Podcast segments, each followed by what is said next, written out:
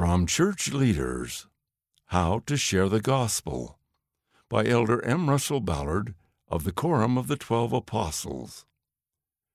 We need not apologize for our beliefs, nor back down from that which we know to be true, but we can share it in a spirit of loving understanding, boldly and confidently, with an eye single to the glory of God, without pressuring our listeners or feeling that we have failed in our duty if they do not immediately accept what we believed.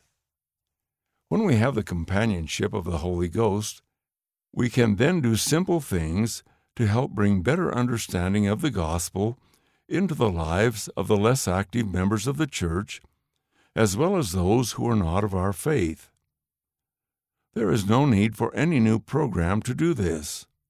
We don't need a handbook or a calling or a training meeting.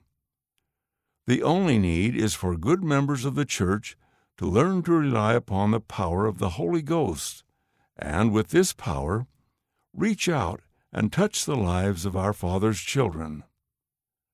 There is no greater service we can render than sharing our personal testimonies with those who lack an understanding of the restored gospel of Jesus Christ.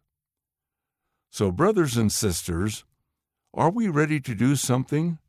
Can each one of us resolve today to increase our personal spiritual preparation by seeking the guidance of the Holy Ghost and then, with His power as our companion, bless more of our Father's children with understanding and knowledge that the Church is true?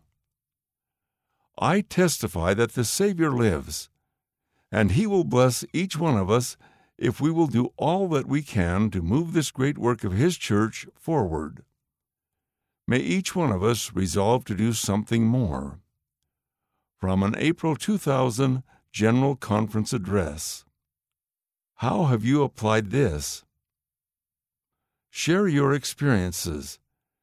Share how you have shared the gospel and read the experiences of other youth at lds.org slash go slash share NE117.